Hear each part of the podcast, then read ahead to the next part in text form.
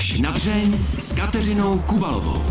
Vyrostla v hudební rodině a tóny jsou tak nedílnou součástí jejího života. Vidět jste ji mohli v celé řadě muzikálů s boombandem Jiřího Dvořáka nebo třeba v televizní show Máme rádi Česko. Na pódích ale velmi často stojí také s dětmi, které učí. Je autorkou projektů Naše hudba, Pražský pěvecký festival a v neposlední řadě také písničkové abecedy. Naším hostem bude už za chvíli Eva Kleinová. Kateřina Kubalová přeje dobrý poslech. Jsem moc ráda, že tady ve studiu mám zpěvačku a také vlastně pedagožku Evu Kleinovou. Dobrý den. Dobrý den. Máte to taky tak, že se třeba ráno vzbudíte, zaslechnete písničku a celý den si ji prostě musíte zpívat? A tak to je úděl těch písniček, nebo respektive jako takový moto každé písničky, že by pokud ji člověk uslyší a pokud ta skladba je dobrá a má dobrý slogan a dobrou melodii, tak by si ji měl zapamatovat. A to, to je vlastně znak toho, že ta písnička je dobrá. Mám to tak a úplně nejradši jsem, kdy když ty písničky se mi podaří pro děti takové vytvořit, že ty děti stanou a tu písničku se rádi zpívají. Kdy se vám to stalo, že se ty písničky a ta hudba staly součástí vašeho života? Pamatujete si to vůbec, nebo to tak prostě vždycky bylo? Já pocházím z muzikantské hmm. rodiny, to znamená, že tam to mě, jinak nešlo. Pro mě to asi byla taková nějaká přirozená součást naší hmm. rodiny, našeho bytí, tatínek profesionální muzikant, maminka učitelka hudby a klavíristka. Hmm. Tak tam to asi, ale babička byla klavíristka, teta, prostě všichni jsou zakomponovaní do hudby, všichni aktivně tu hudbu tvoří. Hmm. Tak tam to asi jako jinak asi nešlo, aby jsem někam jinam směřovala. Nicméně mě rodiče stále říkali, vyber si něco pořádného, nedělej jenom tu muziku. Když člověk vyrůstá obklopen hudbou, tak jak to potom má? Má jí pořád rád? A nebo se třeba v pubertě ozve nějaké období vzdoru, že si řekne, tak už ne, už toho bylo dost. To si nemyslím. Hudba je silné hmm. médium a pokud jí propadnete, tak je to láska na celý život. Nehledě na to, že to je jedna obrovská výhoda, milovat hudbu, umíte u ní relaxovat. Pokud hmm. jí čistě jenom posloucháte a umíte být šťastní, pokud ji dokážete i tvořit, pokud se do ní dokážete nějak jako ponořit a třeba si improvizovat nebo nějakým stylem zpívat sami, tak vás to dělá šťastným. A to si myslím, že pro život je strašně důležitý, aby měl něco. Někdo má sport a pokud ale máte hudbu, tak nemám pocit, že by se hmm. jako člověk dokázal od ní odpoutat. To už máte na pořád. Vy se už dlouho díky svému projektu Naše hudba snažíte vrátit děti k hudbě a tu hudbu dětem. Proč? Proč je potřeba tu hudbu vracet? Myslíte si, že ji dnešní děti mají třeba málo? Nebo míň, než jsme mývali my? Já si hlavně myslím, že je důležité určitou hudbu dětem vrátit, mm-hmm. která je kvalitní. My jsme v obklopení a naše děti taky. Hudbou, která třeba ne úplně je stimuluje správným směrem, mm-hmm. která je třeba i vevnitřím navozuje pocit třeba nějakého stresu, deprese. Mm-hmm. Jo. A tam je potřeba ty děti přivést na hudbu, která je bude stimulovat k tomu hezkému zážitku, k té radosti, k pohybu, která je bude stimulovat k tomu, aby oni sami v sobě našli pocit a touhu v tom hýbat se, zpívat a hlavně a to především, když zpívám, tak se nebát toho, že udělám nějakou chybu. To znamená, že ta hudba by měla být natolik jednoduchá, natolik přístupná pro ty děti, aby oni měli šanci jí uspívat, aby měli mm-hmm. pocit, že to zvládnou. A to je vlastně cíl toho, nebo styl hudby, kterou já s dětmi dělám mm-hmm. a o kterou já se snažím těm dětem zpřístupnit. A pak je ještě jedna důležitá věc a to je čeština, která v písničkách dneska těch dětí, který oni jako tu hudbu, kterou oni poslouchají, tak oni poslouchají převážně anglicky mluvící interprety. A ta angličtina se prostě tvoří jinde v té puse. A když dítě zpívá jenom anglicky, tak i v rámci, i s ohledem na rozvoj řeči, je to prostě špatně protože ta čeština se tvoří v puse jinde. Mm-hmm. A když budeme s dětmi zpívat české písničky, tak jim krásně tu češtinu posadíme do té pusy. Takže proto dětem, českým dětem, české skladby. Říkáte české písničky, ale předpokládám, že tím nemyslíte jenom prší, prší a lidovky a takové věci. Tak prší, prší je důležité, když si zpívá pro maminka pro ten začátek, když si zpívají. A to jsou takové ty říkanky, mm-hmm. které ty děti vlastně uvedou do toho světa, toho zpívání, mm-hmm. ale postupem času, a děti jsou národní, náročné. To, co mm-hmm. dřív stačilo pubertákům v uvozovkách, já to nemyslím handlivě, já to myslím hezky, protože každý puberták je úplně báječný, já s nima hrozně ráda pracuju. Tak dneska vlastně už se to posunulo na hranici předškolních dětí. Potřebují rytmus, potřebují, mm-hmm. aby to bylo akční, aby to bylo hezké, moderní. A tím myslím i veselý text, i zajímavou hudbu, i slogan, který by byl vlastně padnoucí přesně na tu věkovou skupinu. Jo. Já jsem si teď úplně představila sama sebe a myslím si, že takovou vzpomínku bude mít spousta, spousta lidí, jak sedím v té třídě na té hudební výchově a všichni sedíme v těch lavicích a strnule koukáme na učitelku a zpíváme si nějakou písničku. Vy jste řekla krásnou věc, strnule. Hm, to je přesně, přesně tak, to. Sedím, tak, zpívám, tak. nevím co, snažím se to přežít. A třeba, jak tohle, tu hudebku udělat eh, zajímavou? Tohle je třeba, strnulost je třeba odbourat. Vy jste mě hm. úplně krásně nahrála. To je věc, kterou já hned na začátku, vlastně třeba u mě ve třídě. Nemám židle. Nemám tam ani polštářky, mám tam čistě koberec, uh-huh. pódium, mikrofony, reprobedny a hudební nástroje. Uh-huh. A když tam někdo přijde, řekne, ale jak tady ty děti sedí? Říkám, no tak Navíc oni... zpívat v sedě, to, to úplně nejde. Jde, pokud jste na kolenou, tak můžete. Jo, pokud něco trénujete, tak oni jsou na kolenou uh-huh. a pokud chcete zpívat, opravdu zpívat, tak je dobré se hýbat, uh-huh. je dobré přitom tančit anebo stát tak, aby byla uvolněná kompletně celá horní polovina těla a spevněný ten spodek. To jsou jakoby dva základní základní mm-hmm. předpoklady k tomu, aby ten hlas správně fyziologicky fungoval. Ten hlas je pouze konečným bombonkem toho našeho tvoření, toho našeho zpívání, ale my bychom mu měli dát to, co je pro něj důležitý. To znamená, aby tělo správně fungovalo, aby se správně nadýchlo a teprve pak ten hlas může nádherně vyklouznout z toho hrdla. A tam strnulost nemá co dělat. Tam prostě tu strnulost musíme absolutně odbourat. Říkala jste, že moc ráda pracujete s pubertáky. Jak to udělat, aby to pro ně nebyla pruda? Víte co? Nejdůležitější je, aby oni věřili tomu kantorovi, hmm. že je praštěnej. Každý muzikant je praštěný. A já se občas obávám, kdyby náhodou někdo dal do mý třídy při solových hodinách nebo při hodinách sboru, kdyby tam někdo dal kameru a pustil to ven. Tak uh, asi, já, já asi bych to vzala správně, protože mě je to jedno. Já, já prostě takováhle jsem, já jsem praštěná a možná právě proto ty děti to mají rády. Proto mě napodobujou a proto se uvolní a proto zpívají hezky. Proto nám to prostě jde, to zpívání. Protože já se nebojím před nima dělat to, co chci po nich, tak dělám sama. A proto vlastně ten puberták potom eh, dospívající, pojď, pojďme mluvit, jako to puberták je fakt jako ošklivý slovo, hmm. jo, ačkoliv to, to, jsou, to jsou prostě mladí krásní lidi, hmm. který když je natchnete pro něco, tak pro vás udělají úplně všechno. A je tam obrovská výhoda, že ten věk vlastně vám umožňuje pracovat s nima neuvěřitelně rychle. Hmm. Pokud oni v tom malém věku, těch dětiček první, druhá, třetí třída, získají ty základy toho uvolnění se, toho, jak správně dýchat, jak se správně postavit při tom zpívání, jak správně otevřít pusu, tak potom to jde raketově. Ty děti pak zpívají úplně nádherně a musím říct, že tam jsou pokroky z hodiny na hodinu. Nejen o tom, jak přivést eh, děti, i ty větší, k hudbě si dnes v pořadu až na dřeň povídáme s Evou Kleinovou. Eva Kleinová, můj dnešní host, zpěvačka, pedagožka, vyrostla v hudební rodině.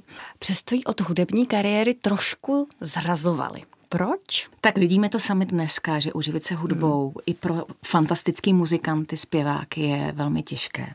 A maminka správně mi říkala, musíš mít nějakou trojnožku. Ta pedagogika je výborná. Ono to zase není až tak úplně daleko od té hudby. Já vlastně jsem hrozně ráda, že jsem byla vedená tou cestou jako učit děti a ještě sama si vykonávat tu svoji profesi, protože hmm. to se dá nádherně skloubit. Já vlastně tím, že dělám profesionálně hudbu přes 20 let, pohybuju se na velkých pódiích, tak já vlastně dokážu těm svým žákům zprostředkovat přesně to, co oni by měli poznat. To, co je vlastně může motivovat k tomu, aby tu věc dělali správně, aby ji dělali s radostí. A třeba je i motivovat k tomu, aby nebyli jenom jednostranní a dělali jenom hudbu, ale aby třeba se chtěli rozhlédnout někde vedle, i třeba do přírodních věd nebo do technického směru. A je to strašně fajn, když člověk opravdu jakoby rozumí vícero věcem a nejenom jednostranně. Ačkoliv ta hudba je prostě pro mě naplněním a jsem hrozně ráda, že ji můžu dělat. Vy jste tehdy rodiče poslechla a opravdu jste šla studovat něco řádného, jak po vás chtěli. Vystudovala jste učitelství, ale tu hudbu jste nezanedbala. Vy jste dál se zpívání věnovala a e, mě by docela zajímalo, Jaký vy jste měla tehdy sen? Jaké jste měla představy? Chtěla jste být opravdu tou slavnou zpěvačkou, anebo vás jenom hnala láska k hudbě? Jak jste to Každá měla? dívka, která začíná hmm. zpívat, sama sebe vidí na velkém hmm. pódiu, v krásných šatech, s reflektorem, s mnoha kamerami a s obrovským publikem. Posléze i s potleskem, protože ten potlesk je motor, hmm. který vlastně každého zpěváka nabíjí. Je to energie obrovská, která proudí eh, mezi interpretem a mezi publikem. A to je droga. Chtěla jsem být slavná, hmm. chtěla jsem hlavně zpívat. Měla jsem i dokonce představu, že by se mi to mohlo někdy povést, spolupracovat eh, s dobrými muzikanty a mně se to povedlo. Jako mám pocit, že dostat se do kapely Bumbent Jiřího Dvořáka hmm. bylo prostě štěstí a kluci mě toho spousty naučili. Ale věděla jsem, že nahoře strašně fouká a že to je oblast, na kterou já třeba osobně lidsky nemám lokty. Protože být zpěvákem není jenom to připravit si nějakou skladbu, odinterpretovat ji na pódiu, mm-hmm. lidem se líbí všechno, ale to je i ta práce vedle, která spočívá v rozhovorech, spočívá v tom, že chodíte na večírky nebo na akce, kde se pohybují lidi, kteří vás můžou postačit dál. A já jsem tím, že jsem měla děti a tím, že jsem měla ještě svoji profesi, tak prostě na tady ty věci nezbýval čas a měla jsem pocit ani, že mě to ani netáhne tak, abych někam chodila si povídat s lidma. Měla jsem se radši povídala s dětma doma. Takže věděla jsem, co to obnáší a věděla jsem taky, co proto chci udělat. A to je to, co vlastně dělám dneska. Naučit děti, jak by správně a hezky si mohli zpívat bez toho, aby měli třeba strach, bez toho, aby hmm. se obávali selhání, bez toho, aby měli pocit, že někdo je pomluví na tom pódiu ale aby to opravdu jako šlo z nich, aby z toho měli radost. Hmm. To uvědomění si a asi ve vašem případě i rozhodnutí, že nebudete nikdy třeba tak slavná jako Lucie Bílá, ale že vlastně ani nechcete. To musí být docela těžké, ale zároveň osvobozující. A tak ono Mám to pravdu? fakt jako není, není to hmm. na výběr. Tam nahoře je málo místa. Hmm. to tak. A jsou tam fakt jako skvělí lidi. Takže člověk si vybere, buď to je v té hmm. druhé řadě, kde je vlastně pohoda. Hmm. Jak, jeden, to, udě, jak já to zna, já zna, aby já, se neužíral, aby byl prostě spokojený. Musí být spokojený sám se hmm. sebou a s tou prací, kterou dělám. Mě to hrozně baví. Mě napl- já se strašně těším vždycky na koncerty, když někam jdu zpívat. Já se ale těším na ty svoje děti, když hmm. spolu jdeme trénovat. Já se těším na to, že máme společné s dětmi společná vystoupení. Já se těším na ty muzikály, co děláme u nás ve škole. A já se těším domů, kdy jdu dětem upít štrůdl. To je to vlastně nacházet si v každé činnosti, hmm. kterou vy děláte, tak nacházet si to hezké. A já řeknu jeden krásný příměr. Slyšela jsem ho, někde jsem ho vyčetla. Povídal si pan eh, redaktor s panem Matuškou a říkal mu, podívej se na toho Karla Gota, jak je všude první, jak je všude nejlepší, hmm. jak je všude báječný. No není ti to líto, když jsi báječný zpěvák a ty jsi vždycky ten druhý. A on říká, ale podívej se, Karel, jak strašně maká a já si tady sedím. Eva Kleinová, kromě toho, že před lety založila projekt Naše hudba, také Pražský pěvecký festival už složila nebo dala dohromady několik muzikálů pro děti a s dětmi a také skládá a vytváří hudbu pro neslyšící, což je věc, která mě ohromně zajímá. Jak jste se k tomu dostala? Tak my jsme vytvořili pouze jednu písničku mm. a to bylo takové vlastně uvědomění si, že Aha. existují mezi námi rodiny, které mají neslyšící dospělé, mm-hmm. jakoby rodiče, ale mají děti, které slyší. A je to případ naší rodiny, mm-hmm. kdy pocházím ze čtyřech dětí a můj bratr je neslyšící, narodil mm-hmm. se nám neslyšící. Dovedete si představit, do muzikantské rodiny se narodí neslyšící. Mm. Kluk, my jsme z toho byli úplně, jako nejdřív nás to smetlo všechny, mm-hmm. protože jsme netušili, co budeme dělat. To bylo ještě za doby totality a ty možnosti prostě, jak to dítě vzdělat, vychovat. Vůbec jsme netušili, co nás čeká. Nakonec mm-hmm. jsme zjistili, že nás to nesmírně celou rodinu obohatilo obohatilo. Bylo to náročné naučit ho třeba jenom vydávat zvuk, vůbec jako skládat slabiky, aby vůbec něco ze sebe dostal. A na základě toho já si myslím, že i vlastně vznikla ta moje touha umožnit eh, těm neslyšícím rodičům být hlasem pro ty své děťátka, protože třeba když to dítě, které vyrůstá v rodině neslyšících eh, rodičů, tak krásně znakuje, ale i mluví a musí se správně naučit samozřejmě artikulovat a to je mhm. obrovský úkol pro celou rodinu, která je kolem mm. toho páru neslyšícího a tak ukolébavka měla vlastně stimulovat takovou tu připravenost ostatních lidí, aby pomohli tady těm lidem, aby nebyli úplně slepí k tomu, když někoho potkají na ulici a, a on třeba nedokáže nedokáže správně něco vyslovit, ale aby byli hmm. trpěliví a dokázali s tím člověkem třeba jenom komunikovat nebo mu ukázat cestu. A jmenuje se Noc už patří světluškám. Je krásná ta skladba. Mě by docela zajímal ten váš sourozenecký vztah, protože vím z vlastní zkušenosti, že mít eh, v minulém režimu sourozence s nějakým handicapem není vůbec nic jednoduchého. Jak vy jste se s tím srovnával a jak se vyvíjel ten váš vztah, aby to nebyl vztah té velké silné ségry a malého chlapečka, který něco nemůže. Ono to, to bylo rovnocené. Ono to tak bylo, já jsem ho strašně hmm. chránila za všech hmm. situací. Já si pamatuju, když někdo mu na hřišti no, třeba jasně. vzali balón a zjistili ty děti a jako naužívali toho. Já jsem byla připravená se poprat. Hmm. Já jsem byla připravená tam opravdu jako velký zromstitel vlítnout. Pak jsem si uvědomila, že on se na ten život sám musí připravit, ale to udělal nejvíc práce, to byla moje maminka. Já jsem to ještě vnímala jako ségra.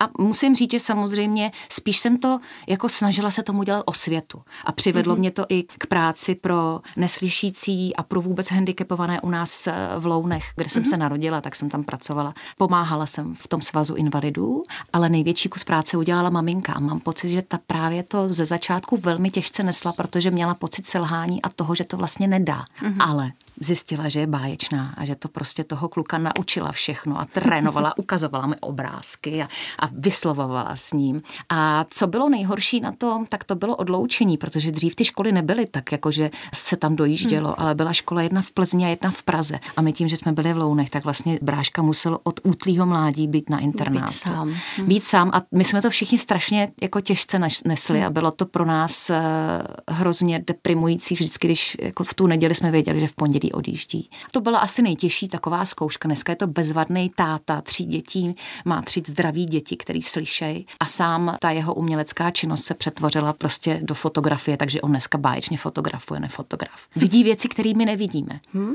Jo.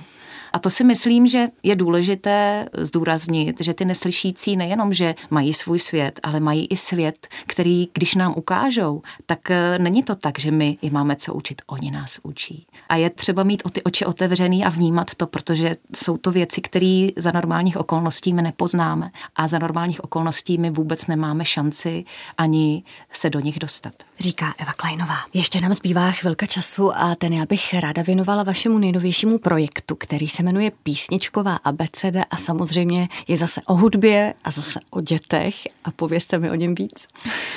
Tak písničková abeceda je zatím náš poslední projekt. Je to cyklus říkanek spisovatele Jiřího Žáčka, který my jsme každou jeho říkanku, kterou jsme vlastně vybrali z jeho slabikáře, tak jsme oblékli do krásné, líbivé, moderní melodie, o které jsme přesvědčeni, že se bude líbit dětem. A líbí se, já už to mám oskoušené, já už to mám otestované na dětech. Baví to děti nejenom malé, protože ty říkanky jsou báječný, jsou hraví, jsou krásný český. Že každé písmenko má svoji písničku. Každé to písmenko vlastně má i své cvičení, neboli hru. Nějaké písmenko má hru pohybovou, některé dechovou, artikulační, hudební. Takže když vlastně dáme dohromady všechna ta písmenka té písničkové abecedy, tak nám vznikne jakési pucle, které, když děti zvládnou, tak se nám vytvoří nádherná, báječná podstava pro další práci s hlasem. Je to vlastně takový základ, co by každé dítě mělo zvládnout, aby pak mohlo pracovat s hlasem. A nemluvím jenom o tom, jako že děti zpívají, ale i o tom, že třeba někdo má vadu řeči. Takže mhm. pokud zvládne písničkovou abecedu, měl by být nejlepší předpoklad k tomu, aby se ty věci eliminovaly. Mhm. Některá ta písmenka už je teď možné vlastně schlédnout na internetu. Kdy bude hotový celý komplet a jak se k němu vlastně lidé dostanou? Nebo bude jen pro učitele? Jak to je? Tak všechna písmenka, která jsou v rámci abecedy, jsou volně přístupná. Mm-hmm. Najdete je na našich stránkách mm-hmm. našehudba.cz. Mm-hmm. Tam je písničková abeceda. Vlastně zvukovou podobu těch písniček mm-hmm. tam najdete. Každé písmenko nicméně má svou metodiku a mm-hmm. tu já vždycky dělám v rámci svých kurzů s dětmi a nebo s dospělými, protože bych všechny lidi ráda, já bych všechny lidi v České republice ráda naučila, jak správně pracovat a hravě pracovat s hlasem. jak, jak zpívat to až potom, ale jak hezky prostě ten hlas uchopit. Ten hlas je báječný nástroj a každý člověk se soustředí na to, jak vypadá, co si vezme na sebe, ale jak mluví, tak to už jako nikoho nenapadne, že mhm. ten hlas je úplně stejně důležitý.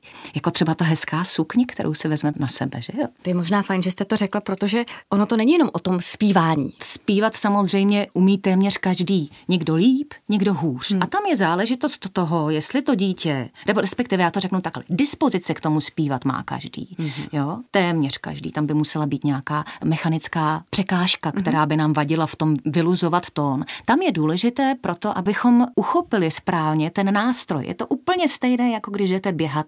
Musíte natrénovat.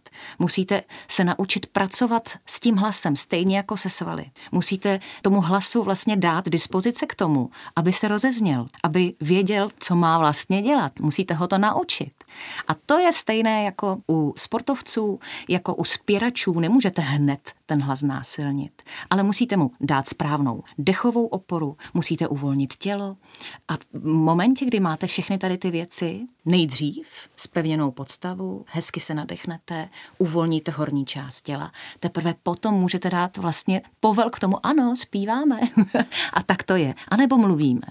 A musím říct, že mně se nestalo za mojí vlastně celou éru učitelství a to učím zpívat děti téměř 20 let, že bych někoho nenaučila zpívat. Někdo zpívá hůř, někdo líp, ale zpívají. Dokáží zaspívat melodii. A je to o tom, že ten Pepíček prostě měl maminku, která s ním zpívala, tak ten hlas už byl vytrénovaný. A Mařenka přišla do první třídy a do té doby s ní nikdo nespíval. No tak i samozřejmě má deficit v tom. Ta startovní čára Pepíčka byla prostě dřív a má tam 3, 4, 5 let náskok. Takže Mařenka se musí s tím hlasem teprve začít učit pracovat a záleží na kantorovi, jestli dostane kantora, který k tomu dá dispozici. Zpěvačka Eva Kleinová se kdy jsi mimochodem učila zpívat technikou Celine Dion? Je to tak? Když jsem byla malá, tak jsem vlastně zpívala strašně špatně. Já jsem zpívala jako leklá ryba, protože nikdo neuměl v mém okolí používat techniku prostě zdravého plného hlasu. A zdravý plný hlas vychází z mluveného projevu. Mm-hmm. Vždycky se tam učila technika klasická v mém okolí, kdo mě mm-hmm. učil.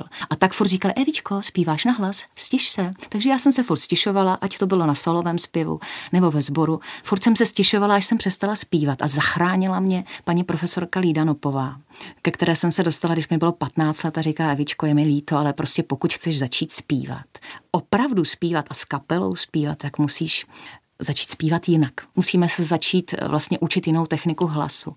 Respektive vrátit se k tomu začátku, k tomu, jak děti vlastně normálně mluví a potom potažmo tím přirozeným hlasem, kterým mluví, tak potom zpívají. Takže já jsem se vlastně začala učit tu techniku až v 15 a pak eh, Lída Nopová mě spojila s jedním francouzským producentem tady v Praze a ten spolupracoval se Celine Dion a bylo to velmi těžké, velmi tvrdé, velmi tvrdý výcvik, protože tady chtěl produkovat francouzský francouzský muzikál. Nicméně z muzikálu sešlo, nicméně naučil nás Technika techniku. Aby to nevypadalo, že se v úvozovkách jen věnujete učení, samozřejmě nezanedbáváte ani svoji pěveckou kariéru. A pokud vím, tak teď chystáte novinku. To je radost. To je velká radost, protože vlastně celý život se někde zpívám, interpretuji mm-hmm. písničky jiných zpěváků. Ať třeba to bylo v pořadu Máme rádi Česko, kde jsem sedm let eh, fungovala a vždycky jsem zpívala písničku někoho. Tak teď si už začínám dělat radost a začínám se pomaličku vlastně odebírat k tomu dělat si své vlastní koncerty. A k tomu je potřeba i svůj vlastní repertoár. A mám obrovskou, já to jako opravdu to říkám hrdě, mám krásnou skladbu, ke které text mi napsal Kamil Peteraj, což je fantastický. Asi já bych řekla jeden z nejlepších textařů vůbec Československa. Takže jsem se zařadila do té báječné řady za Mariku Gombitovou nebo Miroš Birku, kterým on psal ty texty. Já strašně se na to těším, až to budeme moc veřejnit. Zatím to ještě není. Kdy to bude?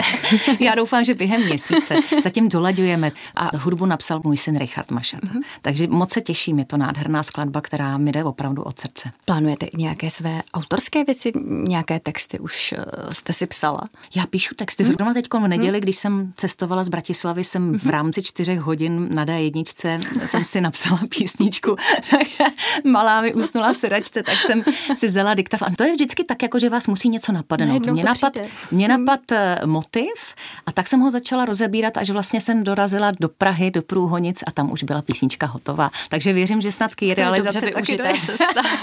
Říkám, plodná cesta na D1. A samozřejmě skládám a nejvíc mě baví skládat právě dětské texty. Když jsme u těch dětí, kdybyste měla kouzelný prsten a mohla si přát jednu věc, co by to bylo? Já bych si přála, aby jsme byli všichni zdraví. Víte, jak mě trápí moment, kdy nás to všechny trápí, kdy se nemůžeme s dětma vidět a zpívat spolu. Totiž to, jako to zpívání, to není jenom tak, že něco tvoříme, že něco spolu děláme, že nás to spolu baví, ale to je pocit, který, když něco vlastně my vnímáme společně, tak nás to dělá šťastnými. A to, že my nejsme teď momentálně schopni občas se výdat naživo, že se výdáme distančně, protože o tu hodinu třeba zpěvu nechceme hmm. přijít, tak eh, to je, bych řekla, asi ten nejzásadnější problém. Já bych všem přála, aby byli zdraví, aby mohli dělat to, co je baví. Protože když budou dělat to, co je baví, tak pak budou šťastní a pak ten život má smysl. Hostem pořadu až na dřeň byla zpěvačka, také pedagožka Eva Klajnová. Já vám za to moc děkuji. Mějte se hezky, ať se vám daří. Já vám děkuji za pozvání a vám taky. Buďte zdraví. Pořad až na dřeň si můžete poslechnout také jako podcast a nezapomeňte se podívat i na videozáznamy z natáčení. Kateřina Kubalová se těší na slyšenou zase za týden. Mějte se krásně.